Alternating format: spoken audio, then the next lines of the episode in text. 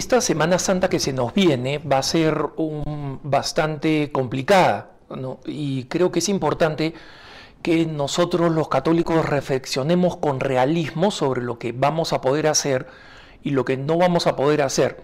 Explico un poquito el contexto para comenzar. nosotros la Semana Santa pasada, la del 2020, la celebramos en medio de la pandemia y en consecuencia todo el carácter sacramental que mm, celebra la Semana Santa, especialmente el tríodo pascual, ¿no? desde la misa de la tarde del jueves, la misa de Inchena Domini, la misa de la Cena del Señor, hasta la resurrección del Señor el domingo, eh, constituyen lo que se llama el tríodo pascual que celebra lo central de nuestra fe, ¿no? O sea, que Jesucristo eh, sufrió, murió y resucitó para redimirnos y redimir a toda la humanidad y la creación entera. cuando nosotros los católicos no podemos celebrar este domingo de los domingos, como le llamaba San Juan Pablo II, eh, es simplemente trágico, porque para nosotros no es solamente una participación comunitaria, es básicamente eh, la reviviscencia de esos misterios. Esa es la diferencia entre la participación remota o virtual de un católico y la participación remota o virtual de un, eh, de un evangélico, por ejemplo, o de cualquier otra religión que participa virtualmente. Ellos están renunciando a la participación comunitaria, que ciertamente es una ausencia, ¿no? Pero nosotros estamos eh, eh, renunciando a la participación de los sacramentos, de la fuente de nuestra gracia. Entonces nosotros no solamente extrañamos estar en misa con la comunidad, extrañamos fundamentalmente la tangibilidad de los sacramentos. Los sacramentos tienen, como enseña la iglesia, materia y forma. ¿no? La forma, por ejemplo, está en lo que el sacerdote dice, las fórmulas que se utilizan, pero la materia es ese objeto que se necesita para poder vivir el sacramento. Recibir al Señor, recibir en persona la absolución de nuestros pecados, comer el pan, beber su sangre, etc. Entonces, nosotros nos encontramos en un contexto bastante eh, confuso y ambiguo. Eh, personalmente, Aquí en el estado de Colorado yo voy a poder participar de los sacramentos y voy a poder participar de toda la Semana Santa. ya se han levantado muchas restricciones y en el condado en el que yo estoy, que es eh, al sur de, Denver, el, condado de Arapaho, estamos en el nivel azul, donde todas las actividades prácticamente pueden ser retomadas y eso significa que nosotros vamos a poder participar de las distintas actividades. Van a haber misas eh, y actividades duplicadas para mantener la distancia social, pero vamos a poder celebrar cada uno de los eventos como Dios quiere. Eh, sin embargo, lo que está pasando, por ejemplo, en América Latina o en el sudeste asiático, es muy distinto. En Filipinas hay un desencuentro en este momento entre las autoridades civiles y las autoridades eclesiásticas. Las autoridades eclesiásticas consideran que están cumpliendo con todos los requisitos de distanciamiento social. El gobierno de, Duterte, que sabemos que es bastante autoritario, bastante tiránico, ha dicho que va a cerrar las iglesias si es que los sacerdotes eh, celebran la misa y celebran las actividades de Semana Santa con público presente, porque mm, los obispos han decidido desafiar esa norma. Vamos a ver qué cosa va a pasar. Y yo los mantendré informados y ya comentaremos. En Escocia, por ejemplo, los obispos católicos, que son minoría, la mayoría allí son protestantes y anglicanos, eh, junto con las otras denominaciones han logrado una eh, una victoria jurídica, una victoria legal en las cortes contra el gobierno y van a poder celebrar la Semana Santa.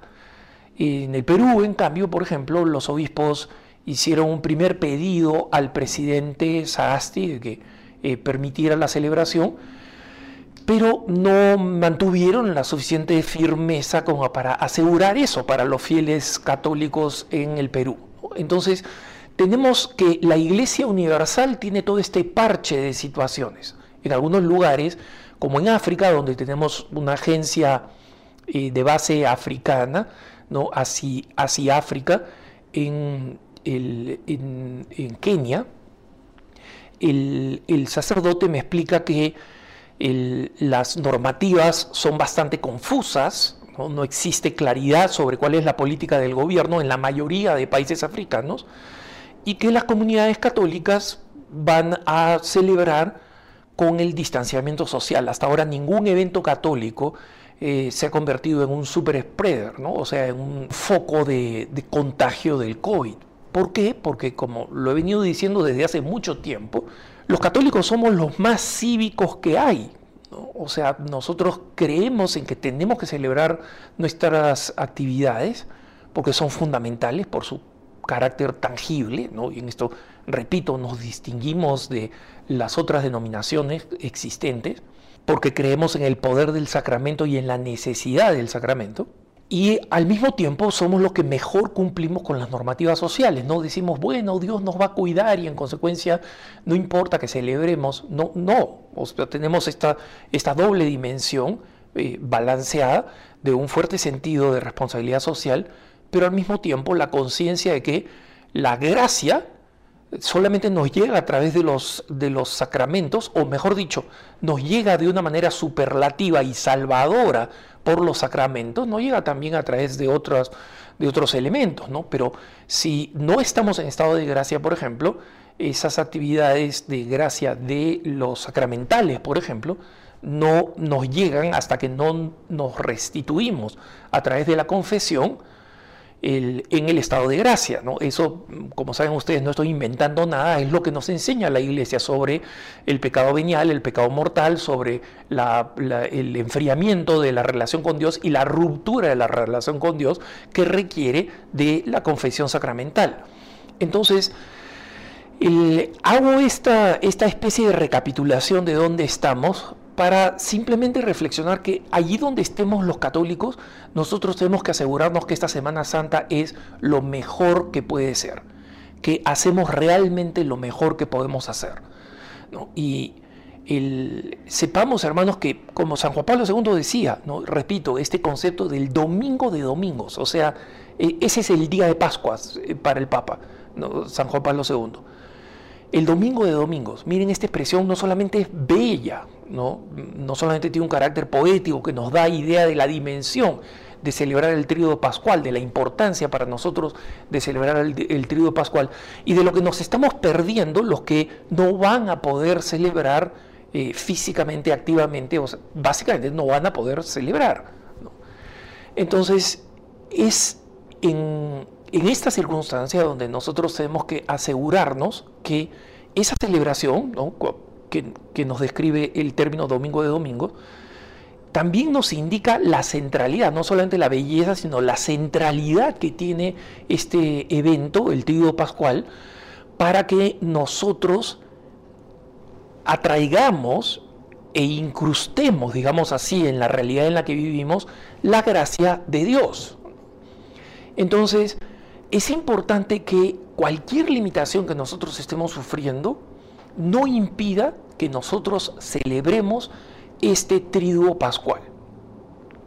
Que de ninguna manera nosotros dejemos de tener el espíritu que corresponde al triduo pascual. Y el hecho de que en algunos lugares se hayan suprimido los viajes o los desplazamientos durante la Semana Santa, básicamente para evitar un incremento del contagio del COVID. Y no tanto apuntado a afectar las ceremonias religiosas, sino básicamente al hecho de que, tristemente, para la gran mayoría de nuestros connacionales, la Semana Santa es una semana de vacaciones, es una larga semana de vacaciones donde se hace todo menos hacerla santa. Entonces, la Semana Santa dado que en muchos lugares no vamos, no vamos a poder desplazar, no vamos a poder irnos a pasear, es una buena ocasión para que sea un momento de verdadero recogimiento donde realmente nosotros pasemos por el arco espiritual y emocional del el tríodo pascual. Acompañar a Jesús en su sufrimiento y su agonía, en su profunda generosidad de establecer los sacramentos, el, especialmente el del orden sacerdotal y el sacramento de la Eucaristía, eh, en el momento en que nos entrega el pan y el vino. Luego su pasión, su muerte, el viernes a las 3 de la, de la tarde. Y esa espera con María el día sábado hasta la vigilia pascual. No todos pueden celebrar la vigilia, pascual, especialmente muchas veces los papás con niños pequeños no pueden asistir a la vigilia, es, muy, eh, eh, muy tarde, muy extendida, pero ahora lo podemos hacer, lo vamos a poder hacer de una manera muy limitada, sin acceso al sacramento, pero vamos a poder hacerlo virtualmente, porque es lo que tenemos a la mano, por lo menos una vez más, para aquellos que no van a poder participar de los sacramentos por las limitaciones establecidas por el COVID. Hermanos, hay muchas predicciones sobre qué cosa va a pasar con los, eh, los practicantes de la religión después del COVID. Algunos dicen que va a haber una estampida de los fieles que, eh, habiendo extrañado tanto los sacramentos, vamos a volver con más entusiasmo a la Santa Misa. Otros dicen que no, que lo que va a pasar es que la gente se va a ver acostumbrado a ver la misa en televisión, a no moverse de su casa, a no cambiarse de ropa, a estar de la peor forma vestida, pues viendo las celebraciones de manera virtual, entre comillas. Y nadie sabe qué es lo que va a pasar. Los pronósticos son eso, ejercicio de una, de una opinión sin sustento en la realidad. Pero de lo que nosotros sí podemos lo que nosotros sí podemos predecir, lo que tú puedes predecir, lo que yo puedo predecir, es si yo voy a volver con más ardor, con más celo y con más deseos. Eso sí es algo que puedo predecir, ¿no? Y eso está en mis manos. Es algo que yo puedo hacer. Es algo que está en tus manos, que tú puedes hacer. ¿Qué es lo que va a pasar contigo cuando finalmente podamos volver a los sacramentos? Y eso no es algo que tú vas a decidir solamente en tu imaginación. Ah, el día que volvamos yo voy a volver con celo. ¿Cómo estás viviendo estos días? ¿Cómo vas a vivir el tríodo pascual? Ese va a ser un indicativo de cuánto la añoranza en tu corazón, en nuestro corazón, se va a volver realidad. Así que espero sinceramente, hermanos, que esta Semana Santa que viene sea una semana donde nuestra manera de vivir la fe, incluso cuando va a ser extremadamente limitada, eh, demuestre que nuestro corazón eh, arde de deseos del Señor y que nosotros, tú, yo, cada uno como individuo, ¿no? y nuestra casa, como decía el profeta, ¿no? o sea, los que dependen de mí, vamos a vivir esta Semana Santa de la manera más generosa y más comprometida para atraer la gracia de Dios a nuestras vidas. Les deseo de corazón una bendita Semana Santa.